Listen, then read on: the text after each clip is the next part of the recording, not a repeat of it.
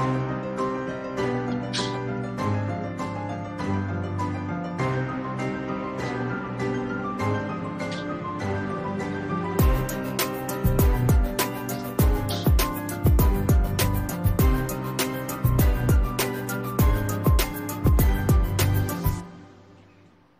Hello, everybody. Welcome back to another week of Redbeard Radio. You have the team of Redbeard, myself, Alana, who's a partner at Redbeard. You have the founding partner, Drew Austin, who is in transit but made sure to join this week. We have Mitchell, who is our analyst. And then, most importantly, we have our guest co host, Aidan Gold. Aidan, how's it going? Welcome to Redbeard Radio. How are you doing? Thank you all for having me. I'm fired up to be here. This is super fun. It's, it's Wait, awesome. can I can, can I say that your title should not be partner at Hyperguap? It should be fiance to trading female. Yeah, like uh, we should have that should easily be the right title here. Yeah, second, second in command to trading female. There you go. There you go. Um, Aidan, well, thanks so much for coming. I'd love if you could give some background about yourself. I also know you had an exciting week because you actually just launched a sitcom about two bros in VC. So tell us a little bit about yourself, your background, and about your show that you recently launched. Yeah, super quickly. So I've always been fascinated by how like science and technology can be commercialized through startups to change the world. Studied neuroscience, was working in biotech at a startup that was trying to solve the organ shortage. And then basically found my way into venture capital by partnering with someone that had a YouTube channel that was covering kind of the hyper change world that we're living in of acceleration in science, technology, and culture. And yeah, basically, this guy, Gally, was making YouTube videos about Tesla and SpaceX and started talking about startups. And when he said that he wanted to invest in SpaceX, these other startups, all of his subscribers wanted to invest alongside him. And he was super overwhelmed. So I decided to help him out and join him because I was working on investor relations for a biotech startup. And so I started to working with him. And then, yeah, since then we've like have now like $30 million in assets under management. We have a small fund and we continue to do syndicates, kind of like Redbeard. Yeah, that's awesome. I know today specifically we're going to be talking about a lot of AI, investing in AI. We're going to be talking to one of Redbeard's portfolio companies, uh, Oasis, which is building an AI ghostwriter, helping you uh, talk and then do text translation in different languages. But just so people know who are listening, like, have you invested in AI? And if so, what companies have you invested in? Yeah, we've invested in two chip companies. One that's like truly focused on making compute more energy uh, and efficient and like faster. Um, it's called uh, Kyber. Um, and then another company that's more focused on semiconductors that could be applied to AI, but it's more just general computing. Um, and then we also did uh, a company called UberDuck, which has uh, partnered with Grimes and David Guetta and some famous artists to kind of use their voice to make AI music. Awesome. Super cool. I, I uh, think actually, Aidan, that, that actually lends itself to a question to one of the discussion topics I wanted to have today a little bit, which was, all right, we all think that like, you know, obviously we think that AI is one of the most incredible technologies that we've come across, um, at least in our generation. And I'm I'm wanting to talk about how with the uh, sorry guys, the train is passing right now, so if it gets a little noisy, uh, apologies in advance. But I wanted to discuss a little bit about the industries that will that are surround AI that'll be tangentially uh, impacted because of the rapid adoption and like widespread adoption of AI. What do you guys think those will be? Yeah, I mean, so so much of it, of it, like from my perspective, is like the training data. Like, how much can a, a neural network train on? I mean, we used to call AI machine learning. Now it's called AI but just like of like how much information can something gather um, and arguably like one of the most advanced ais in the world is just kind of uh, tesla autopilot. You know they have millions and millions of teslas on the road that are ga- gathering like hours and hours of cars driving different inferences and so by constantly training itself it's able to kind of be intelligent. So my question is kind of like what uh, you, you know LLMs are going to be out there training so much and so easily that they can kind of make a really good AI model because so much of it is the data input. Yeah, and I know you just mentioned LLM, so like ChatGPT, any type of large language models, they've gained a lot of attention lately. So, how do you guys see LLM shaping the future of content generation? Then, what other industries? Because you're mentioning right now like electric cars and utilizing LLM. So, where else do you see being really disrupted? Hmm. I mean, if you think about it, any place where a you know, it, it, it, if a human can be trained to do something and it doesn't require like fine dexterous motor skills, it can pretty much be handled by an AI at this point, and if not now, a, a year or two in the future, maybe is all is all we'll need. So any kind of like customer support is probably going to be reduced to a ton of LLMs and one specialist that things might get passed up to every once in a while, or you know any kind of like uh, simple sales calls, B2B sales, things like that.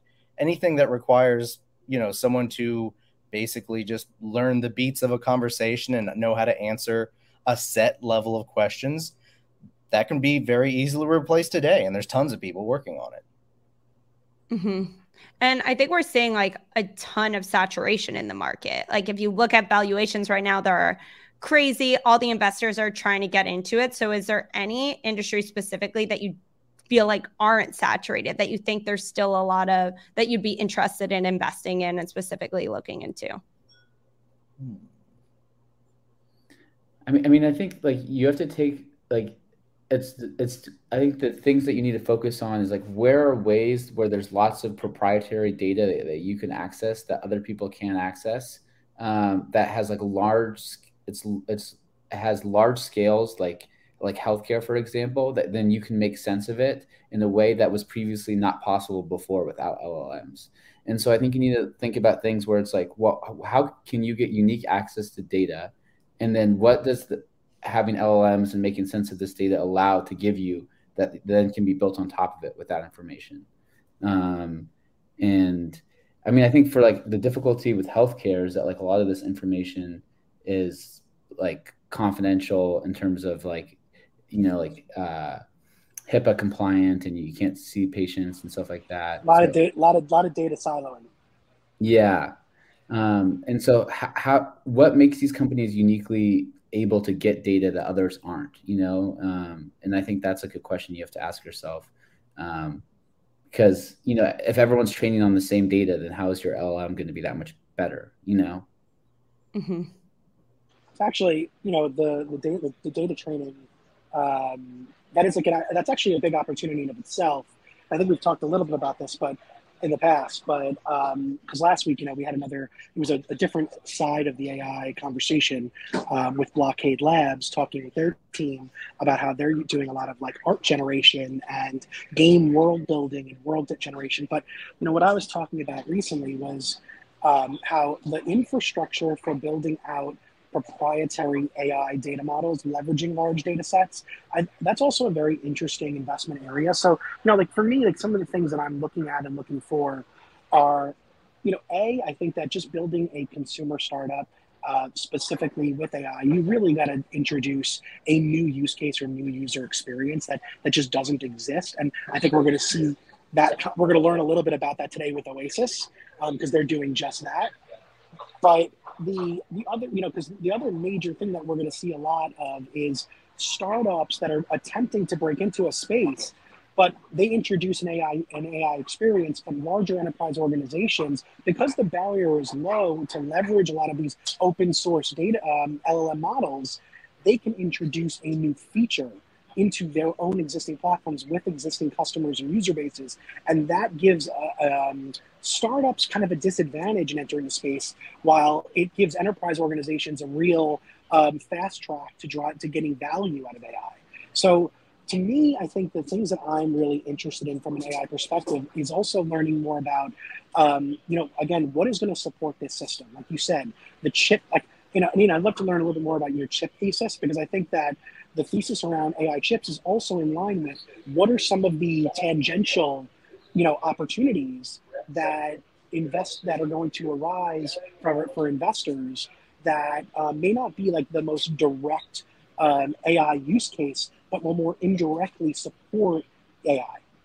Yeah, and I think you just brought up a really good point, Drew, about Like I was just talking to this company the other day called Science IO, and their whole thing is just taking healthcare data and uh, helping like basically enterprise make sense of it, and they send it back. So, for example, like all these healthcare companies have all these credits with Amazon or Microsoft um, or Google, where they have all their data and they have all these cloud computing capabilities, but they actually can't really use it because the data is just like like it's basically ward vomit from all the healthcare systems so they can't really make sense of it.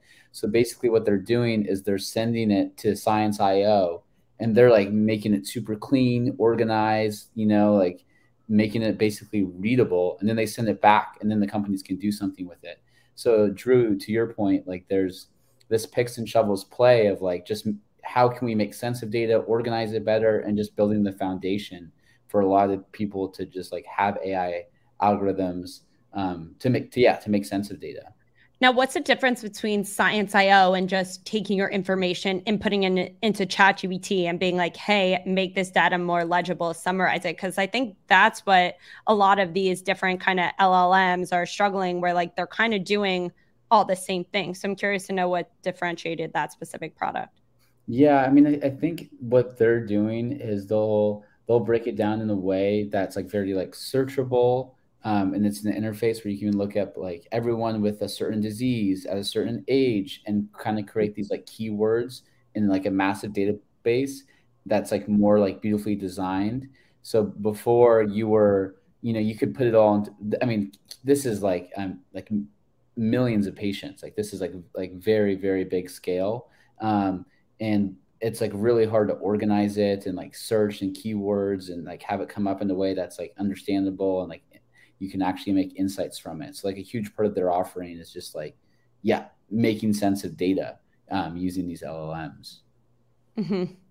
Yeah, that makes sense. Mitchell, I'm going to throw it over to you. Like, obviously, you're seeing a lot of different companies, you're reading a lot in the space. What is exciting you right now in AI that's really catching your attention? Honestly, and uh, the the vertical that's been exciting me the most but I haven't been seeing, or I've been seeing some activity in it, but for how much potential it is, I I, I don't think there's nearly enough. The uh, the the idea of a either a digital twin or a digital assistant, I, I feel that's going to that's going to be like the AI thing that really changes everyone's life. You know, like right now it's changing a lot of a lot of you know software developers' lives, a lot of writers' lives, a lot of artists and freelancers. But when we all can just have, and you know, it, will be trained on the data that you already have and can provide, uh, and it'll be sitting in your pocket, you know, all day long, following you around. At a certain point, it's going to be able to, in our case, maybe take meetings, make phone calls, book an appointment, uh, you know, on your behalf, uh, or just, you know, uh, be able to assist you in you know in whatever thing you don't want to uh, uh, c- contribute your brain power to you can just say hey uh, you know, call my mom, th- uh, tell her to uh, uh, tell her happy birthday. Call my doctor, say I gotta, uh, I have to, you know, cancel this appointment.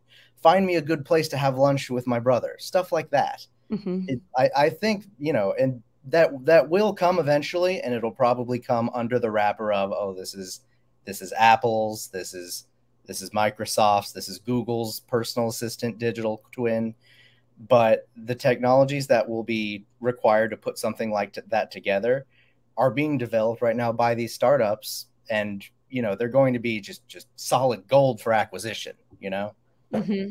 I'm seeing a lot of other um, things in the industry that take parts of that. Like I'm seeing an AI EA that basically you could just, it will find time on your calendar where you're available and it will send it along. And I think you're even seeing these AI that take facial recognition and your voice. I'm seeing it in the scamming instance where you're going on Instagram, they're taking people's mm-hmm. voice, they're taking people's face, and they're actually making like combining it and then they're trying to scam people. So what you're saying, where you're like, "Hey, send my mom a birthday message," which I'll hope we want to call our moms individually, but let's just say you don't. But you could go ahead and take your voice and take your face and send it out, which is crazy to me. So what do you think it's going to take to actually get there? Because I think like personally, I want my AI to write tweets for me. I want my AI so like what's missing right now in the space like and how are we going to get to that place where there's actually going to be a digital twin of you i think i think it's going to happen quick and just the moment it's just slightly easier than doing it yourself you know mm-hmm. like siri got adopted super super quick people didn't have to there wasn't a huge learning curve for learning how to use siri because you you just talked to it and asked it a question and it it either could do what you wanted or not. Also uh, in case my mom is ever watching this i promise i will call personally and i will not have i will not have a robot scam you into uh into into sending your uh, uh your uh, uh what do you call it? Your coinbase login or anything like that. Yeah. Um, I mean, I think those are like very like a digital clone versus like an assistant are like pretty different in my mind, right? And I don't know, I for for some reason for me the digital clone just feels like like it's exciting, but I'm just like I as a user, like I'm just not sure if I would really use that personally, um, or how well it's really going to be used as like a way for like, oh yeah, just talk to my digital clone. But I could be wrong. I mean, like Afterparty just announced a five million dollar round, right? Mm-hmm. And they're doing digital clone. Uh, Delphi or Delphi, founders mm-hmm. company, digital clone. There's some really smart people using it. So like clearly the space is like getting funding and there's a lot of momentum happening in it. Um, but like practically speaking, like just like an AI executive assistant that can schedule meetings, do follow up emails, and run them by you at the end of the day, like that would be like the most commercially useful, like on like just an enterprise business level. I'm not sure having like a talking digital avatar would like add a lot of like productivity, um, but maybe like in the long run, it, it really could. It also um, adds uh, some level of liability too, because sure. you're not total control of what this AI is saying, and you know maybe it might say something you wouldn't want to say. Yeah, and like you want it to be like an interface for to improve you, and then you go out to the external world. You know, that's like what an executive assistant would do versus like it just going on your behalf and doing things. That's like a little bit like, whoa, that's kind of crazy. Mm-hmm. So, sorry guys, I've I've been losing you in and out a little bit, so I just bear with me today. I'm on this train and I'll follow the journey as I follow it here. But one thing I thought that was really fascinating today um, that I came across was um, I, I, forgot the name of the company. I'll have to get it. I'll check it out and I'll get it back for you guys. But um, in about like five minutes of of speaking to an AI, um, speaking to this AI model, it'll train. Uh, it'll ident- It'll build a voice model for you, so that anything that you write, email, say, text can be then sent as a as a voice memo, as a you know, it can be recorded as you are speaking it. So I thought that was also another fascinating step. Again, this ability to again, this goes to the um, the concept of this digital twin, if you will. But now the fact that it can it can automate your voice. I mean, I could you know write up a little text message and then leave a voicemail on my you know on my uh, you know grandmother's uh, voicemail and make sure she knows I called. Like it's just like there's just unbelievable um, use cases. And imagine now take that voice model and then you train an AI based on your texts, your emails, your Twitter, your social. Next thing you know, so you could set up a phone call and someone could think they're exactly talking to you. Now, like there are some really interesting value propositions for that, and then there are some really scary risks. Um, and you know, you know, to me, this is the area where is another major investment opportunity. Because I'll, I'll give you the perfect example. Bringing up my grandmother got me thinking. She gets phone calls where people try to pretend they're, they'll even use a fake voice where they'll pretend they're a family member asking for money. And like we've all told her now, she is not allowed to answer these phone calls because like it's very scary. But the reality is, this is where I'll even connect AI um, to me back to blockchain and why I think that everything is going to need uh, is going to need everything that we create, all content, all phone calls, all emails, all text messages. I mean, I'm talking everything is going to need um, a like proof of origination. Uh, it's going to need provenance. It's going to need to understand that it's authentic and verifiably, and it's verifiably you. Um, because there's really, it's going to get very, very difficult to to actually prove that you were the originator of any kind of videos with deep fakes voice now with with voice models, text. So that all being said, like this is where, and I think this is where WorldCoin was super mm-hmm. interesting and what they're what they're going after um, is that I think that they're they're putting a foundation in place for some of that ident that, that ability to attach identity. So you know, uh, one of the you know to me one of the most exciting things that I that I think we could be investing in right now is the the the infrastructure to enable all creation, all content, pretty much the internet at scale right now. The internet scale um, of so that we know a real proof of record and a proof of contribution, because in a, in a way, if you think about it, these data models are going to be for, are going to be generated and formed with many contributors, um, and you're going to be building things with different tools, and you're going to be using different tools. So like, and this might also enable, and, and this is like kind of the thread that I go on as an investor, and how I think about where I want to invest in the areas that I want to tackle and participate in. But like, it, it, then it goes into payments because then you start thinking about machine to machine payments, AI to AI payments. How do like if we are if you are generating a, a you if I create a model and a data uh, an AI application and a piece of content, if you will, and can monetize mm that piece of content, and everyone who's contributed to the training of that data set, to the to, to the creation of that piece of content, are all compensated in some type of fractional way to me, we are getting to the essence of decentralization, of autonomous. You know, this is this of, of autonomy, of AI, of machine to machine payments, and this is the kind of stuff that I'm looking to to, to um, invest in more actively and become a more. Um, and when I think about the the ecosystem around AI, so like that's what that's one of the major areas I'm looking for right now is that whole is that whole the, the, almost I would call it the supply chain of content. Um, the supply chain of content, I think, is going to be just an, a, a massive, massive opportunity. And if we think through all the areas that will that will be needed for that, when you talk of storage, when you talk of cloud computing, when you talk of processing, when you talk of like scalable um, layer ones, you know, like verify. Um, there might be uh, the component, like you know, we all know that one of the major incentives for a token is is verifiers and verify to people that verify that accurate data and that the accurate contributors are being compensated. So there's an entire economy that can really be developed and built around the supply chain of content. And it's an area that I'm really, really excited about. It's also an area I want to dig into today when Matt joins us because, like, you know, he's at the he's you know, what, they're building with Oasis is at the formative point of content creation. So it's it's an interesting discussion to be had. And like, you know, one other point that I'll say, because like, you know, my mind is kind of going here, is like this also lends itself to even some enterprise companies who are afraid to use AI.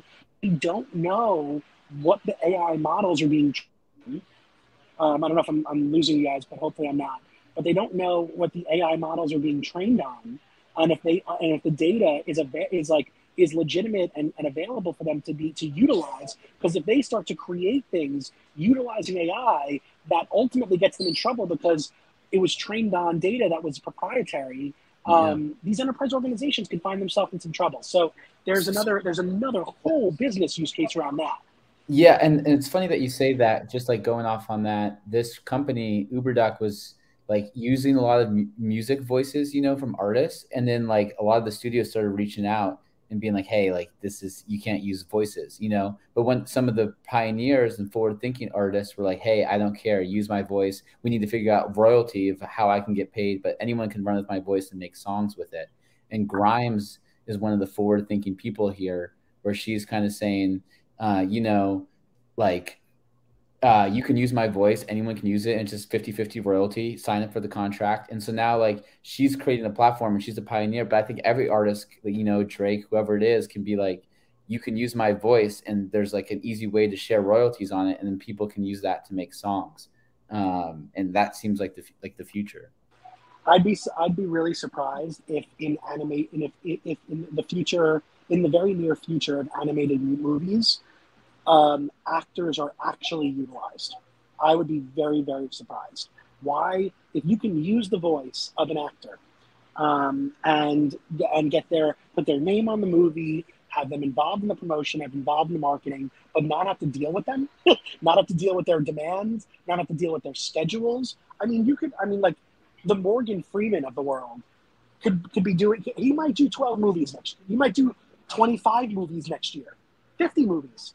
It's because of the fact that his voice is something that's so recognizable. And if it's util and, it's, and if you can utilize it and he could be in multiple movies at once, I mean, that is completely disruptive. And I am I am, comp- I am utterly confident that is a viable near term. So like, you know, the, the, the, the barrier to create um, animated films and animated TV shows is going to become far, far lower. We're going to see a lot more of that than of, of that. And then the quality of animation is going to get higher and higher. And that's going to be an interesting, it's going to lead to some interesting new types of, uh, of, of content that we consume, entertaining content that we consume. So I'll be curious to see how that evolves. And, and going beyond content, I'm curious what you guys think of just like AI in general. Like, how when we look back like a decade from now, what kind of quote unquote AI companies are going to command like a ten billion dollar market cap that can well, really, yeah.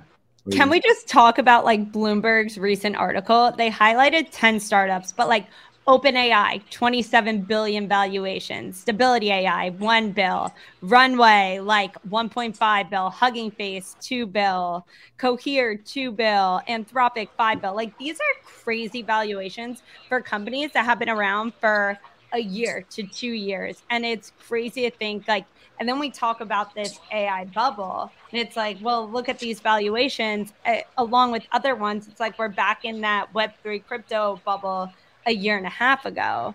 So yeah, I'd love to discuss like valuations and answer that. I,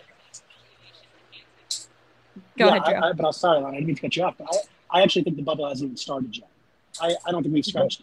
I don't even think the bubble has. I don't even think a bubble is formed. That's how early I think we are. I mean, you have to realize these LLMs came on the market. When did ChatGPT come on the market, guys? A year ago? Like a year, yeah, a year? year and a half. Mm-hmm a year and a half. ChatGPT like, three, but they, they had they had the first one back in like 2019.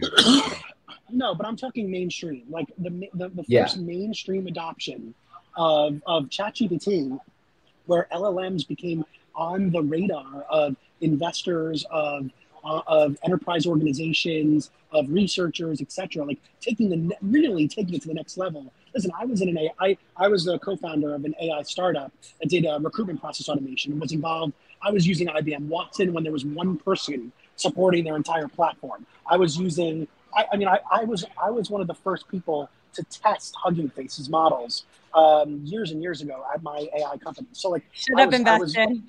I, actually, I actually, if I had a fund, then I would have because I even mm-hmm. almost had my, I almost had waiting my company, waiting Wendy, invest because we were one of the first testers. So like, I was around the natural language processing space. I saw it. It was nowhere I was wait. This was I was it was a prime example of us being too early.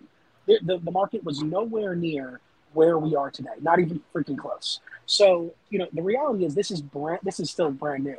So to me, the answer of is this a bubble? Um, are we in a bubble? I don't even think we've scratched the surface of like I think we're just starting to chew the gum.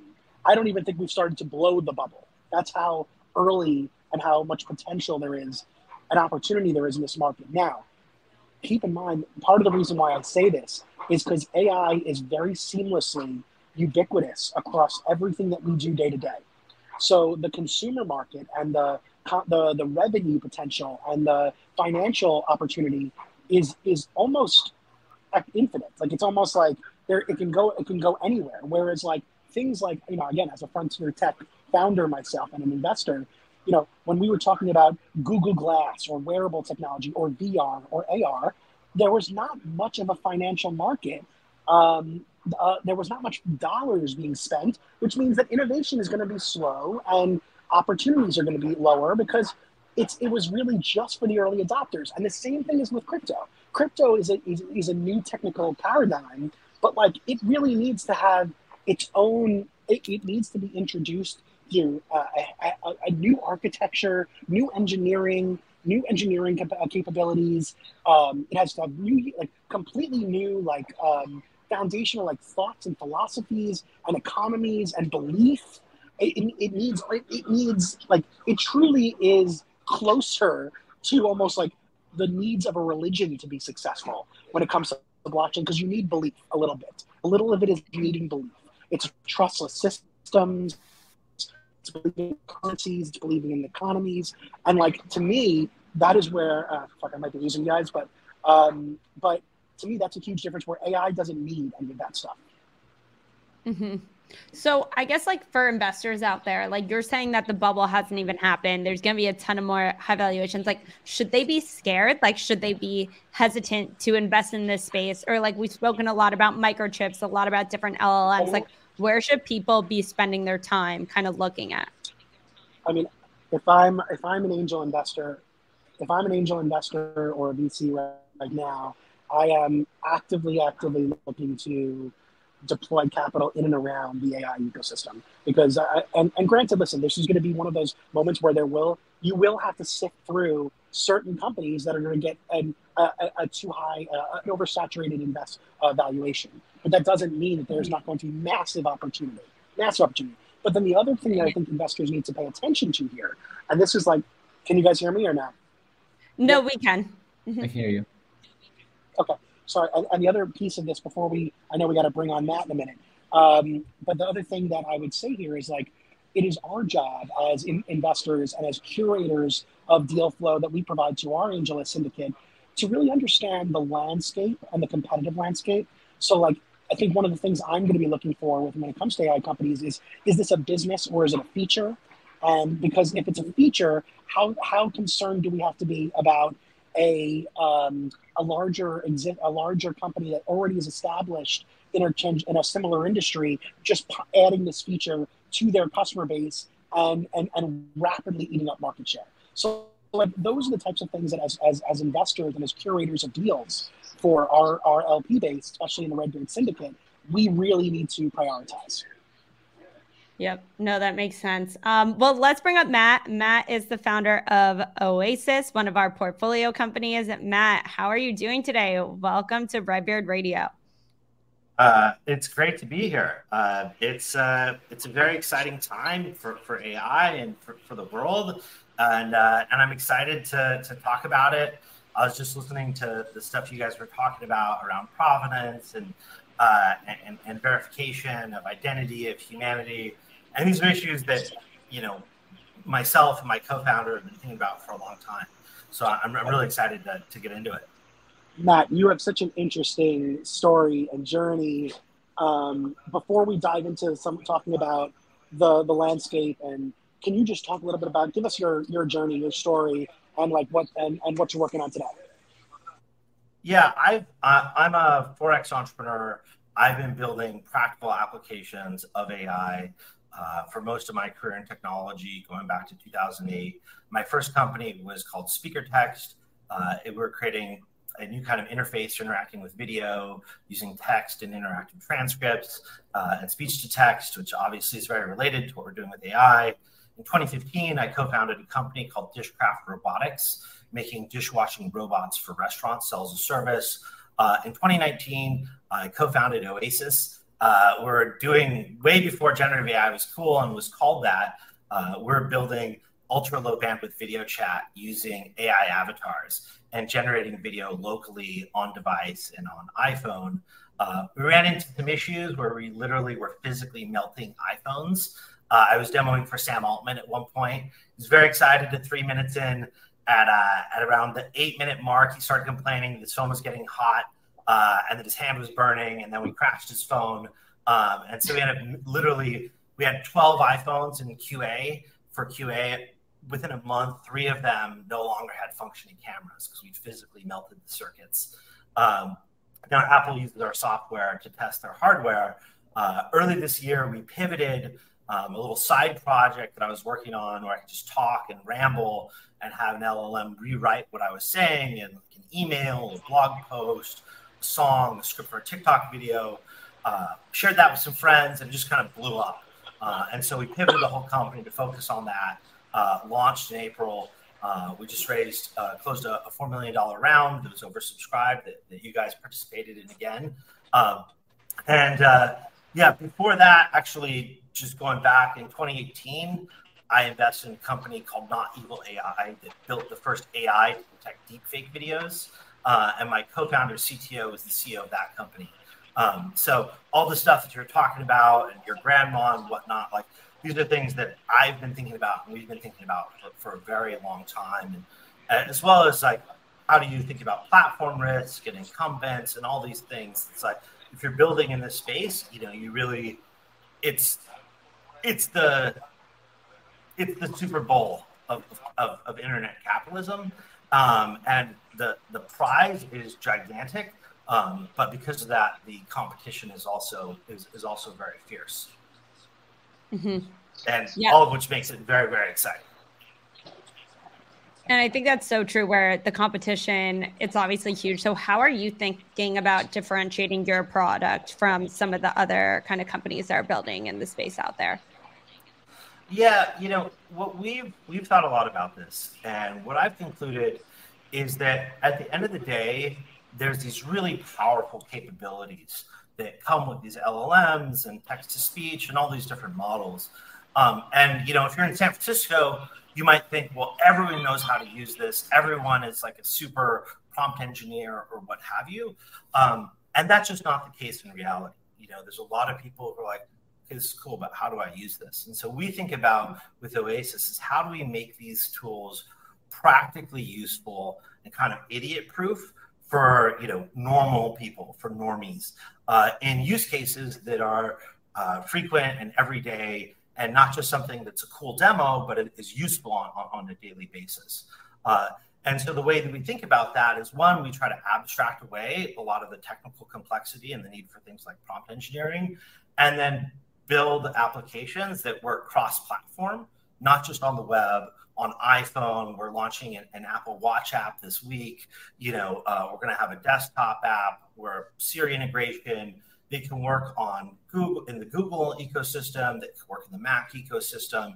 Uh, they can work everywhere because communication, and that at the end of the day, that's what we're trying to do. Is we are trying to solve the problem of human communication. Like, and it's a perfect problem for AI to solve because if you think about it, one of the big limitations of AI is hallucination. And how do you know what's real or what's not? What we do at Oasis, the way the product works is you talk, you ramble, and the AI understands what you're trying to say. You transcribe it and then rewrite it for you in any format, in any language. And so you don't actually, you're not leveraging the AI to think in really broad and abstract terms. You're saying, okay, just translate what this person is saying and rewrite it and form and reformat it. And so hallucination is much less of an issue. Um, but also communication is something that you do all day. You do it all day, every day. It's a pain in the ass for most people, right? You know, everyone struggles with communication. If you run a company, you know, like communication is like the hardest thing. And um, and it's fundamental to being a human being. And so we think about making it super easy, integrated to people's existing workflows, and then making it useful uh, and something that you just don't have to think about. And it's a, it's a, it's available everywhere, where, wherever you need it. And then add more. So, more so Matt, what would you there. say are the? Oh no, sorry, Matt. I, I don't know if you hear me, guys. Um, what would you say in the short, like in the near term, what are the immediate, like, predominant use cases that people are applying this to? Is my first part of the question. Now I'll follow up with a follow up. Yeah. So honestly, the most basic use case is just writing emails, right? Like everyone has to write emails, and the number one, like the trigger for using Oasis today is like you're like ah, I don't really don't want to write this email you know, uh, I don't really don't want to write this blog post. So content creation and writing emails are sort of the bread and butter of Oasis. And whenever someone thinks like, uh, this is something that's I don't want to do, that's going to be a lot of work, we want them to think of Oasis and to use the product to do this thing that you have to do, but it but it but is painful, um, and maybe you might not do or you might put off. You know, you could also be on the go. You want to take a note, you want to write email, respond to somebody, but it's more than just a yep, that sounds great. But you need to, you kind of need to express some sort of complex thought, and you know you're struggling. You have the ideas in your head, but you're struggling to explain it in a way that's easy for other people to understand. And so that's you know, really the bread and butter of Oasis. You know, Matt, I, that got me thinking of like an interesting use case. Something that I think about a lot is I have an idea that I want to tell ChatGPT to do, but I so in my head I just want to be able to think, say something. It would be really cool if I could talk to Oasis and then it generate the most efficient prompt for me based on what I want it to like do um, from a conversational perspective. So if I'm like, oh, I really need to write this email, um, kind of like informally to uh, a friend, inviting them somewhere, blah blah blah, and then it puts together the perfect prompt. Um, that would be a, another really cool. I can imagine that being a really interesting use case. Yeah, no, that's definitely something we're working on. Um, sort of as an interim, you know, step towards that. Well, the one of the magic Oasis is that you talk and it'll instantly generate multiple sort of rewrites in parallel. And so you get an email, you get a blog post, you know, you get an essay, you get a, we have a bullshit filter. So, you know, like it'll just take, you know, if you just word vomit, it'll just extract the, the, the, the, all the bullshit and all the rambling.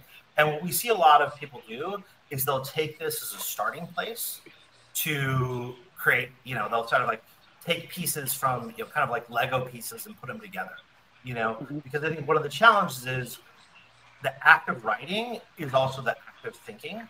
And so it's not just about you say it and you get it all out there. It's about this process of iteration. And how do you actually get how do you get what's out of your head into a format that other people can understand? In that process, you end up actually thinking through the ideas. And we try to make that really, really easy for people. And that's there's something we haven't built yet, but we're we're thinking a lot about is having sort of like a, a bot that is speech based um, that can listen to you, listen to what you're saying, and and ask questions and ask follow ups and try to structure like okay, get all the information, fill it all in, and then take all that feedback, kind of like how an editor would work, where an mm-hmm. editor would like, well, what did you mean there? Explain this concept. Take all of that and then say, okay, now we have that asked a lot of questions. Now let's do a rewrite based off of this solid multiple points of feedback versus just like a single turn iteration, which is kind of how LLMs work today. Uh, makes total sense. Makes total sense. sense. Yeah, no, absolutely. What would you say then? Like, so now in terms of like the longer term, like you know, five to ten years out, what is the ambitious, big moon star vision for you for for you know for Oasis? Like, where do you where do you want to see it go? What do you want to see it do? Like, what's the dream? Yeah, there's sort of like three components to that. But at the high level, our our vision is we're starting off and trying to build the best writing tool in the world for people oh. who think faster than they can write. And once we have the tool and we can integrate in people's workflows, ultimately we want to build a network where you talk to other people AI understands what you're trying to say and translates it in a personalized way for the person you're talking to. Because we have this concept of language, like even just think of English. We all technically speak English language. But if you're talking to an engineer, you're talking to your mom, you're talking to your sister, talking to somebody who comes from a different culture, you know, an immigrant, these words all mean different things. And we all like to consume information in different ways. And what I believe the future is, is that Oasis and AI understands what you're trying to say and translates it into the perfect format, the perfect medium. So going beyond just a writing tool, you know, maybe it rewrites it and then generates it as speech. Maybe it generates it as video. Maybe it generates it as images, speech, and video. And where basically Oasis becomes a meta language above all these different mediums and languages that we sort of have invented today. Like technology or language is a form of technology for human communication. And the AI just abstra- operates as this abstraction layer and generates personalized content for both the speaker or the sender of the message and the receiver. Um, and so, in terms of the roadmap, we're going to be sort of building out this tool so it works everywhere on different platforms, but adding multiple modalities. So we just started adding your first text to speech feature. So you can rewrite and then have that on the web. You can have it spoken as, uh, you can have the text uh, spoken. So if you don't want to read, you can listen. Um, you know, and we're going to add more and more of these mod- modalities. So it doesn't matter whether you start with writing or speaking or pictures or what have you, kind of translate that to everything and build tools not just for creation, but also for consumption. So, you know, one of the things that I do oftentimes with Oasis, someone sends you a really long email, and I'll just take it in Oasis and I'll put it, run it through the BS filter, and I'll just like, okay, eliminate everything, and all right, great, this is what I actually needed to know. Um, and so, as you learn what someone, how someone expresses ideas, but also likes to consume it, you can actually really understand a person.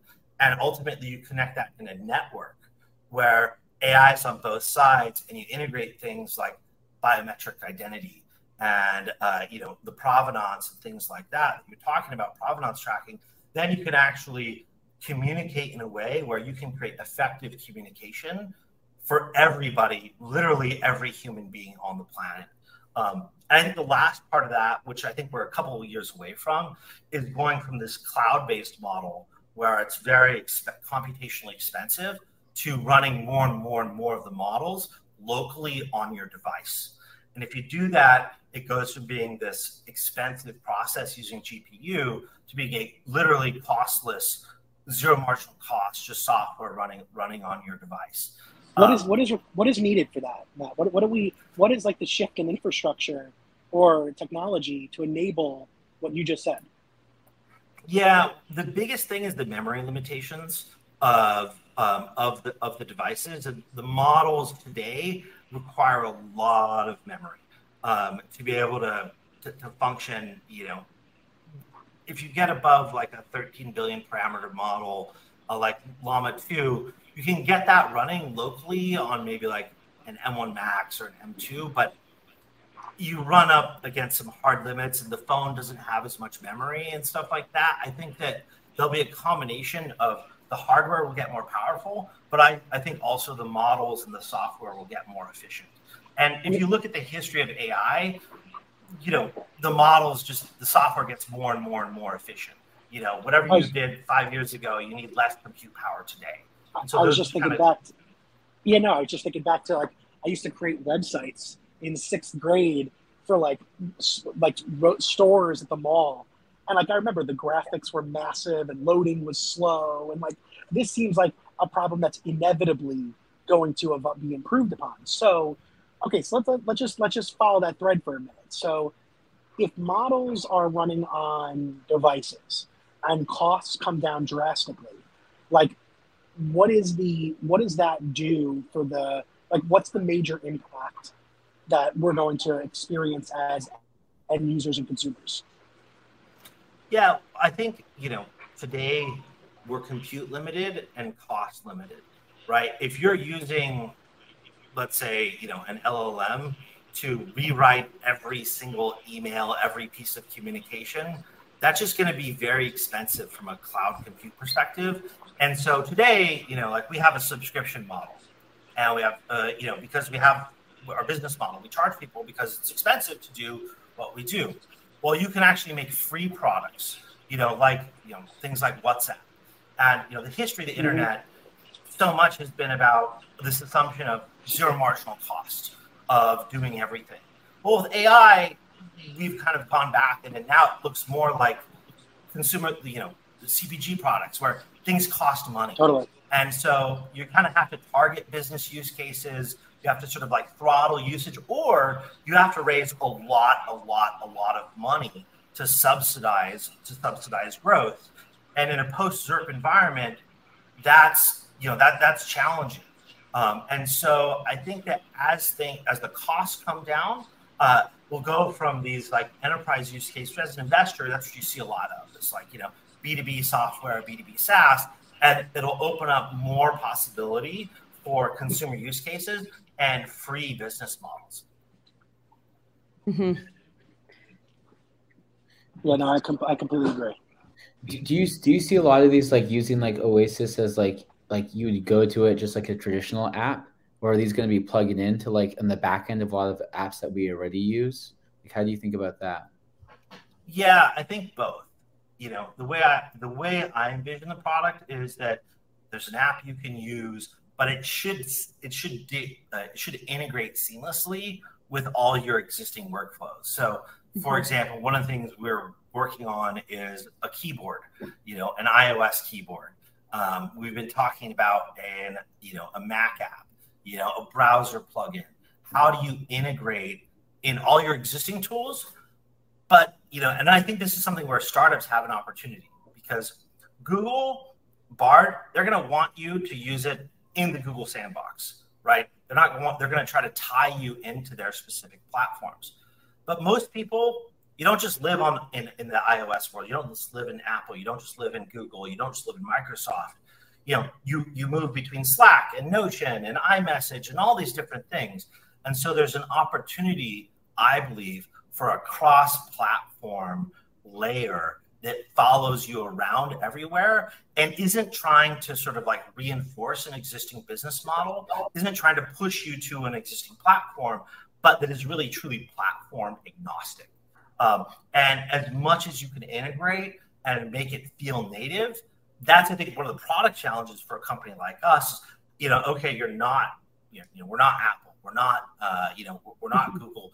How do you integrate the product in a way that feels native to that specific platform, even if it is is is, is an add-on? And that's a that's a design challenge. It's a product challenge, but I think it's something that that we're up for and, and really exciting to tackle. Yeah, I mean, I think that's where there's definitely a gap in the market. Like I think anybody else could say right now when we use chat GPT, you say, hey, here's an email, answers email, and does it in a robotic, very wordy email. But if it's actually to able to take your voice across platforms, your Twitter, your uh, Gmail, your like whatever you're using to talk to people and even have your voice and your wording. I think that's the future of AI. But I know that you mentioned a lot, like obviously about the memory and actually being able to compute all that data. So I guess like if you were to think about like how long do you think it's going to be before we could really get to that next part of AI where it's no longer mm-hmm. a robot talking, but it really is, as we mentioned the beginning of this call, your digital twin. I think it'll happen. The capabilities, the raw technical capabilities, I think will emerge over the next 12 to 24 months in terms of doing it locally on device. I'd give it probably one to two years, like one or two hardware cycles. But in terms of actually integrating your data and making it more like your digital twin, I think that's possible today. Uh, mm-hmm. It just it takes engineering and it takes being thoughtful about how you do it, how do you integrate it, and at the end of the day, these products are going to win because you get frequency, because you get stickiness, because people actually use the product. Like creating a cool demo, that's easy, you know, relatively mm-hmm. speaking. But actually making a sticky product that people use and where you can get that reinforcement learning from from user feedback, from human feedback, and it gets better and better over time, that's going to happen from just consistent product usage and focusing on how are people using this? How do we make this better? Tweaking, tweaking, tweaking, polishing, polishing, polishing. That is, you know, if you're building, if you're building a, a consumer application or just a great product, uh, you know, is what you have to do. Um, the technical capabilities, though, exist today. Uh, it's just a matter of engineering it and integrating it so that it's actually useful and not just a tech demo because there's a lot of tech demos out there, which as investors, yeah, I'm sure, you, sure you've seen. Yeah. yeah. Part of me is like, a part of me is like sad that Steve Jobs is not around today because I think that AI presents really the next great opportunity to change the iPhone. Because, like, if you really think about it, like, I don't know about you guys, but are you like really excited for the next this iPhone, whatever it is, 15? Like no, they've you know, said so much stuff about how it's not innovative at all. yeah, I mean, like I'm not. Ex- It's like it's become incredibly repetitive. The camera's a little better, the memory's a little better, everything's a little better.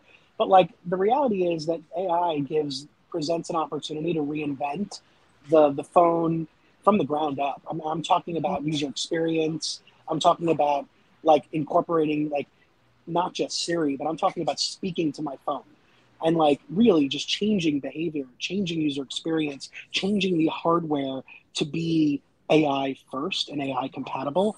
I think that's going to be when we when we get excited about the next iPhone.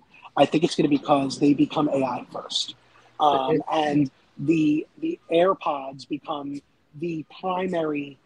Like it's not my finger anymore; it's almost my AirPod.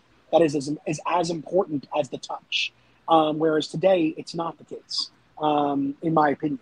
So you know, I, I well, feel bad because like yeah. I, I agree in general, but the one thing I will say is that, you know, speaking is incredible for some things, but a lot of what you need to do in the world requires a lot of information and having images and text. Like, imagine if you had a employee that you're onboarding to your company and you didn't have any written documentation, and you literally had to tell them explain every single thing. You couldn't use images, you couldn't use text. That would suck. Like it would just no, be so laborious, right? And so actually you need multimodality. You need the ability to, to leverage speech when that's efficient, but also, you know, leverage images, leverage text, and be able to actually move seamlessly between these mediums if you know for the specific use case.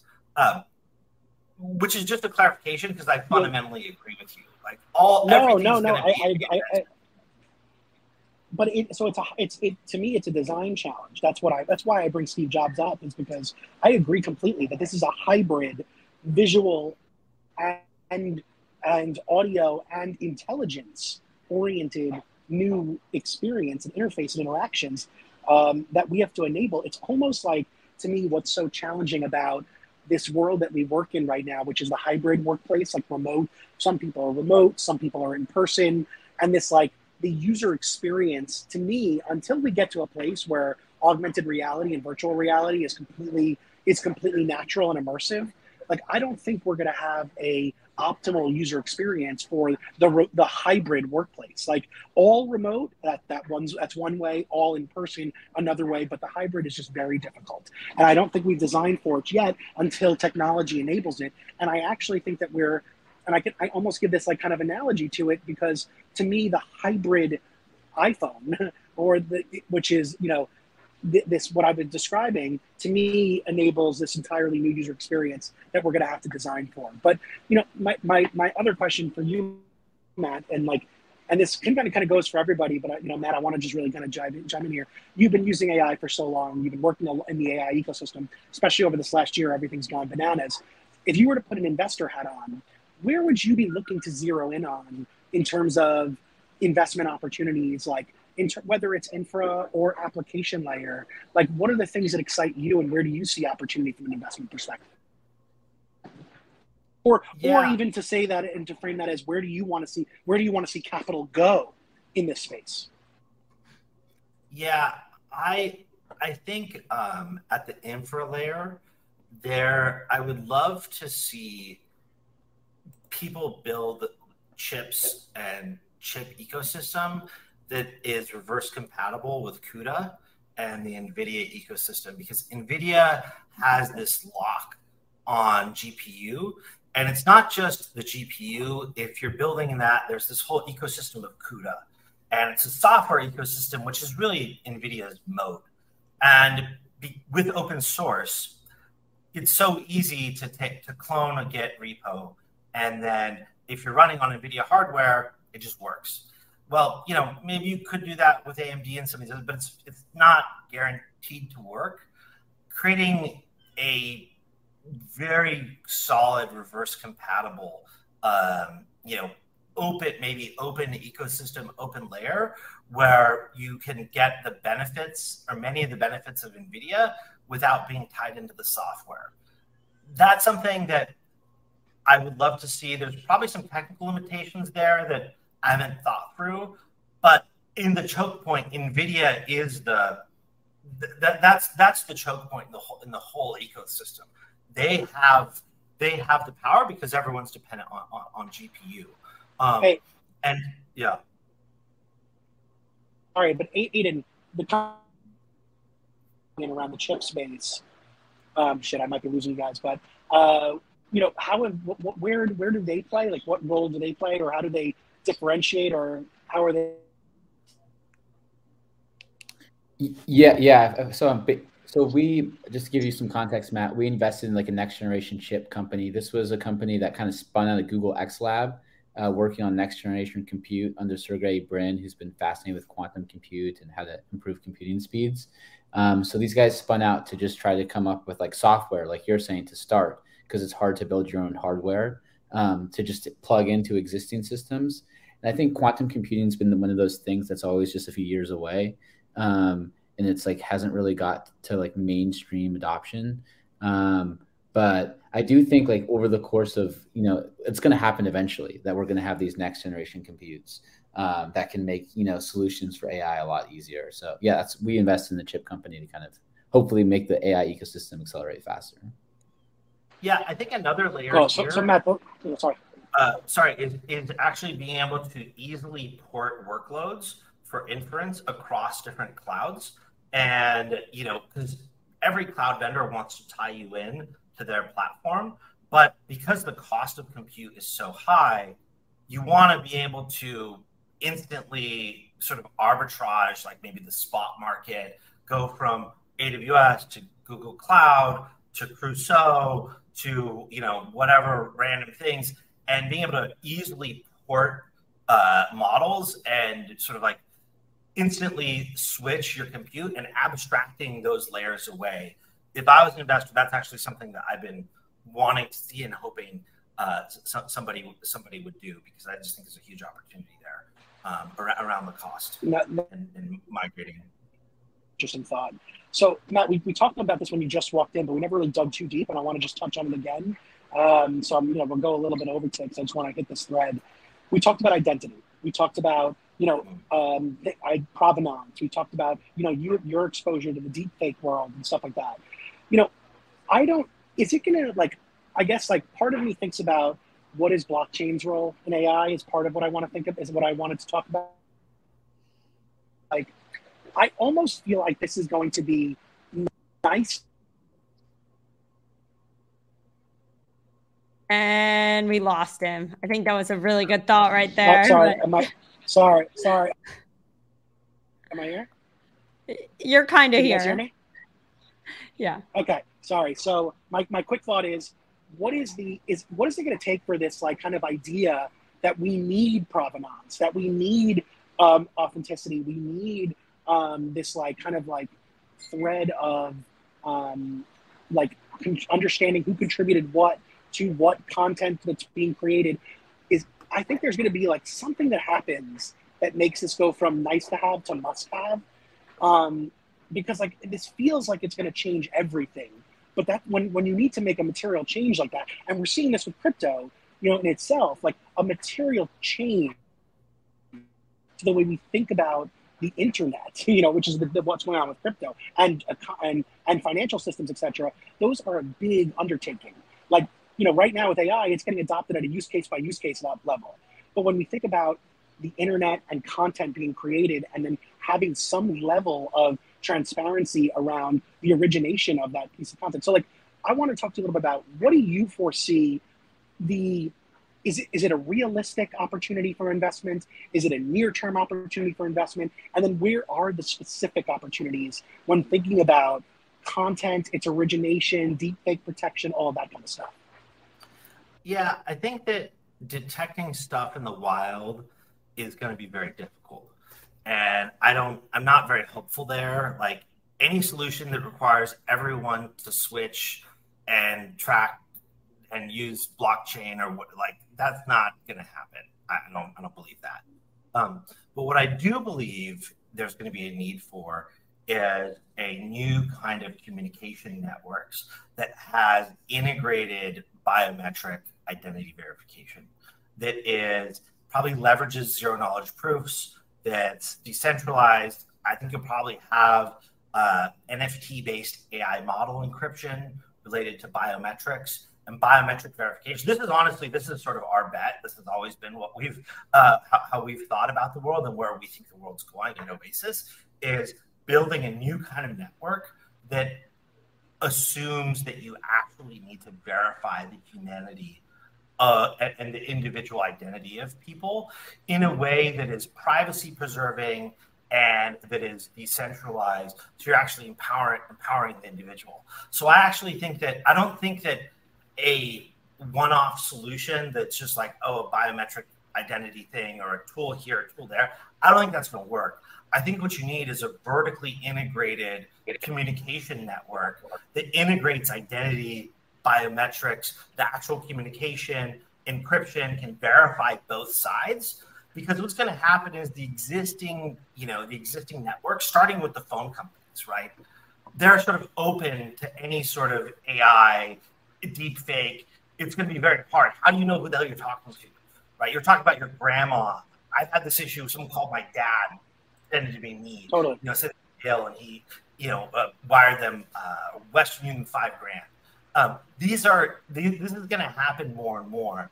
And I don't think whether it's Zoom, whether it's the phone company, anything that just allows for text input and sort of this open interface, those are going to become very noisy and kind of dangerous platforms. Fret with identity, you know, uh, identity impersonation, fraud, that kind of things. And what you're going to see the emergence of is end-to-end networks that verify humanity, that verify, you know, the authenticity of people biometrically, so that you actually know who you're talking to, who's a bot, and who's not. Um, and so that's where I think there's an opportunity for new kinds of networks to be built, new kinds of social networks, new kinds of communication infrastructure. Uh, but I think it has to be vertically integrated. I don't think you can just solve these things with sort of like point solution technologies. Mm-hmm. Yep, awesome. that makes sense. Um, well, I know we're up on time, so I think we're going to wrap it up here. But guys, I appreciate everybody hopping on for another episode of Red Beard Radio. Aidan, thanks so much for being a guest co host. And Matt, thanks so much for coming on and talking about Oasis. We're streaming this every Wednesday at 3 p.m. Appreciate any feedback, any comments, let us know. But stoked to keep doing this and learning along the way. So thanks everybody for joining. Thanks, Thanks everybody. Awesome. Bye.